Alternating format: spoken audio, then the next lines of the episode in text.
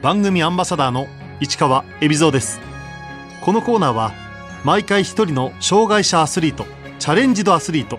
および障害者アスリートを支える方にスポットを当てスポーツに対する取り組み苦労喜びなどを伺います。ゴールボール国際審判員の小野和人です。小野和人さん1977年東京生まれの42歳専門学校で教員を務める傍らゴールボールの国際審判員としても活躍。東京パラリンピックではスコアラーや試合時間の管理を担当する予定です。国際審判員として初めてパラリンピックの舞台に立つ小野さんに審判のお仕事や競技を支える立場から見たゴールボールの魅力についてお話を伺います。2012年からゴールボールと関わるようになったという小野さん。きっかけは？あの本業は専門学校の教員をやっているんですがあのその際学生たちにあのボランティアをさせるという、まあ、授業をその時当時作ったんですけれどもそのボランティアさせる行き先が、まあ、たまたまちょっとゴールボールの代表の合宿だったのがまずきっかけです、えー、その際ただ学生たちのボランティアの引率として私はただ行っただけなんですけどもそのままあの私自身がゴールボールの魅力にはまってしまってあの休みの合間を使っては合宿の方へお手伝いさせていただくようになってしまったっていう次第です。当日そのそこのボランティア会場行くまでの間にもあの大した調べ物もせずに詳しいルールは全く一切知らずに合宿会場へ行きました。ゴールボールのことを全く知らずに初めて試合を見た小野さん。その時の印象は？もう全てが初めて見るものだったのでそもそも目隠しをするというスポーツに関しては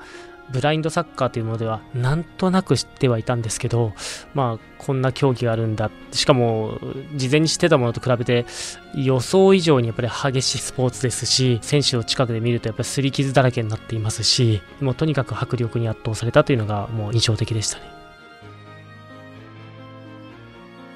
その後、ゴールボールにスタッフとして関わるようになります。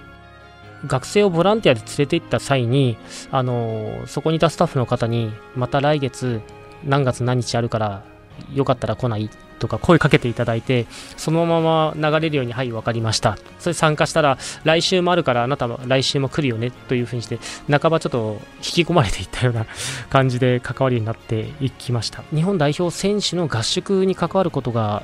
大体6割、7割ぐらいでしょうか。えーと、残り3割ぐらいが年に数回ある大会の中でちょっとお手伝いをしていたっていう関わり方ですね小野さんが代表合宿に関わるようになった2012年はロンドンパラリンピックが開催された年でした。団体競技であの日本が今までパラリンピックで金メダルをまず取ったことがないっていうのもありますし正直あのまだ関わり始めて1年足らずだったのであの日本の強さというのがはっきりと実は知らなかったっていうのがありますえですのであの実際に準決勝進んだとか決勝戦進んだって聞くとあ日本ってそんなに強かったんだと本当になんか素人目線な感じ方でしたね当時は。ロンドンパラリンピックでゴールボール女子日本代表は宿敵中国を1対0で破って優勝パラリンピックの団体競技として日本初となる金メダルに輝きました単純に嬉しかったです。あの今まで合宿で関わってきた選手がまさまさかと言っては失礼なんですけど、あの金メダルを取るんだっていうところで、とにかくテンションも高くなったのは 覚えてます。金メダルを見せてもらいましたし、あの触らせてももらいました。単純に、まあ一言目はまず、あこんなに重かったんだって。って思いましたし、もう絶対傷つけてはならないものだったので、あのちょっと手をふ震えながらなんか触ったことを覚えてます。スタッフとしてゴールボール日本代表を手伝ってきた小野さん。審判を目指したきっかけは？審判を始めさせていただいたきっかけは毎月のようにあの日本代表合宿があって参加していたんですがその際にはちょっと専門用語になりますがゴールジャッジですとかあのタイマーといった役割を合宿来間あのお手伝いしていたんですけれどもあのその時にあの男子のヘッドコーチの方からちょっと小野くん審判もやってよ。やってくれると助かるからっていう風にして声をかけていただいて、そこは試しに始めてみたっていうのがまずきっかけです。初めてジャッジを担当した時はちゃんとジャッジができたかというともう全くできなかったです。ええ選手にも怒鳴られたことが いや、あの、一番最初でした。あの、すすごい嫌な思い出ですけども、例えばですが、ちょっと細かい話になりますけれども、えー、アイシェードというものを選手はつけてプレーをします、えー、アイシェードがずれた際には審判はそれに気づいて試合を中断してアイシェードというものをちゃんと装着し直さなくてはならないんです。その時にはあのわずか多分数秒で直せるようなあの具合だったんですけども私があの全然気づかずしかも選手がアピールしているにもかかわらずそのままずっと、まあ、本当に気づかずにそのまま続行させてしまったせいで選手がもういい加減にしてくれというような感じでそれが確か初日だったと思います。ゴールボールの審判を担当する上で難しい点は？公平に行うというところ、まあ、またはあの観客のお客様からも、えー、両コーチ、両プレイヤーからも、あの、ひいきしてるなと思われないように、公平にまずゲームを進めていくことが、まず一番大事にしているところです。審判としていつも心がけていることは？えっ、と、試合を壊さないようにすることを心がけています。例えば、審判の判断であの試合を中断させる時があります、えー、その中断させるタイミングとして今この選手がボールを投げる前に止めるべきか投げた後に止めるべきか、えー、そこの一つのタイミングであの試合が動くこともありますのでどこで中断させるべきかというのを見極めて止めるようにしています。審判を始めた時というというのはあの中断の仕方を間違えてしまって迷惑をかけてしまったチームに対してちょっと遠慮がちになってしまって気持ちが良くなってしまうような時はあの昔はよくありました。まあ、ただ、当然ながらやっぱ公平でなくてはならないというのがやっぱり一番に考えてますので、あのまあ、そこのところで弱気になっては絶対にいけないですし、非常にここの感覚は難しいですし、あの結構神経を使うところです。小野さんはいい試合を作ることも審判の大切な役目と考えていますこれは勝手な私の勝手なあの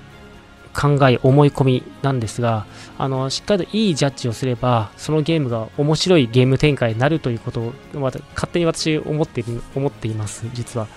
誰もが疑問に思わないようにあの進行することで選手がいわゆる伸び伸びと実力発揮してゲームを進める結果、まあ、いい試合ができるんだなとあのこれは私の勝手な持論ですけども、ね、そう考えています。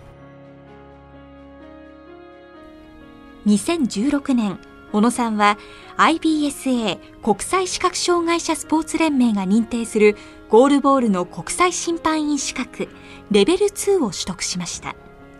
資格を取ろうと思ったきっかけは？審判を合宿ですとかでお手伝いとして始めているうちにあの国際審判というものがあるんだよということを聞き当時お世話になっていた男子のヘッドコーチからも男子の代表の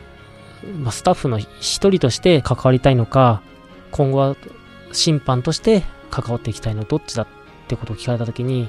私は当時その時にもかなりも審判に飲み込んでしまっている部分があったので、あの、審判として関わっていきたいです。と、えっ、ー、と、お答えしたことがあります。結構そこで自分の口から、あの、そういったことを発したことで、審判をやりながら合宿に参加していた、あの、自分の立ち位置というのがはっきりと、こう、明確になったきっかけだったと思います。何試合も経験を積み、小野さんは試合を裁くことだけが審判の役目ではないと気づきました。ゴールボールだけでないかもしれないのですがやはり選手をあの育てるのはもちろんコーチですとかスタッフたちでもあるんですけどもやはりいいレフリーがいることによってあの選手も育ちますしまたいい選手たちがいることによってあの我々審判が育つんだよってことを実はあの先輩のレフリーから聞いたことがあります。あの当時はゴールボールに関わってからは代表選手の方々に何か力になりたいとかサポートになれることないかなと思いながら実は関わってきたんですけども別の形、まあ、つまりそれが審判というものを行うことで選手たちにサポートできないかなと気持ちに動いていったのがきっかけかと思います。国際審判員になるには海外での審判経験も必要です。自ら国際試合に参加することもあります自分で見つけてというパターンに関しましては あの全て自己負担ですえー、IBSA が主催するものに関しましては、あの、交通費と宿泊費が出ますので、あの、そういった意味でも、やはりみんなが応募するものなので、あの、誰もが、あの、行けるものではなく、あの、応募された中から選抜された方だけが、そこの大会参加できるというものになります。あの、主催する大会に選ばれるために、やはり普段から練習を積んでおく必要があるかと思います。国際審判員の資格試験はどういうものなんでしょうか？資格試験は、えー、2日間の講義の上筆記試験を行い、えー、さらに、えー、数試合、えー、2試合もしくは3試合の実技試験、えー、それをもって認定をされます試験がどこで行われるかというのは IBSA のホームページ上で情報が公開されますので、えー、それを見ながらあのあ、どこどこの国でやるんだ。じゃあ参加してみようとか、あ、でもここは絶対行けないから無理だとか、あのそう判断しながら申し込んでいます。あの、しかしながら、あの、ゴールボールの審判で実は一番大変なのが、試験に合格することよりも、それを維持し続けることの方が実は、あの、難しくて、特にあの、レベル2、レベル3に関しましては、あの、国際大会の経験が1年間に規定の試合をこなさないと落とされてしまいますので、費用的な面からもなかなか維持をできなくなる方はいらっしゃいます。国際試合の審判も務める小野さんは、どうしても専門学校の授業を休まないといけないケースがあります。あの、なるべく授業のない日をに開催される国際大会を狙って申し込みをするようにしています。あのしかし、あの IBSA が主催する大会というのはすでにもう1年ぐらい前からもう日程が決まっているものですからまずそこに申し込み、えー、選ばれた直後に職場の方にもう相談相談というかなんとか休みをくださいっていうもうお願いをすあのしています。あの非常に心苦しいのがあの正直なところです。オリンピックとパラリンピックの期間中はあの授業がお休みとなることになって、まあ、少しほっとしています。校長先生にはパラリンピックが東京で決まった時もすぐにお話したんですが、いいことやってるんだから堂々と参加してきなさいというような言葉をいただきました。生徒たちはゴールボールの審判をしていることを知っているんでしょうか？学生たちには夏ぐらいでしょうか？です2019年の夏頃に初めてあの話をしました。今担任してる学生たちは今年で卒業すると、あの学生たちはあの東京都内やとか関東圏のホテルに全員就職しますので、あのおそらくオリンピック・パラリンピックに関わる方々を多分接客することになりますので、まあ、そういった意味からも私自身もパラリンピックに関わるんだよっていうあのことを伝えるために話したことはありました。今年の東京パラリンピック日本人の国際審判員はベテランの新井義則さんが主審として小野さんはスコアラータイマーとして参加する予定です。スコアラーはゲームシートをあの記入する、まあ、ゲームの、まあ、言ってみれば、えーと、初期といったような役割でしょうか、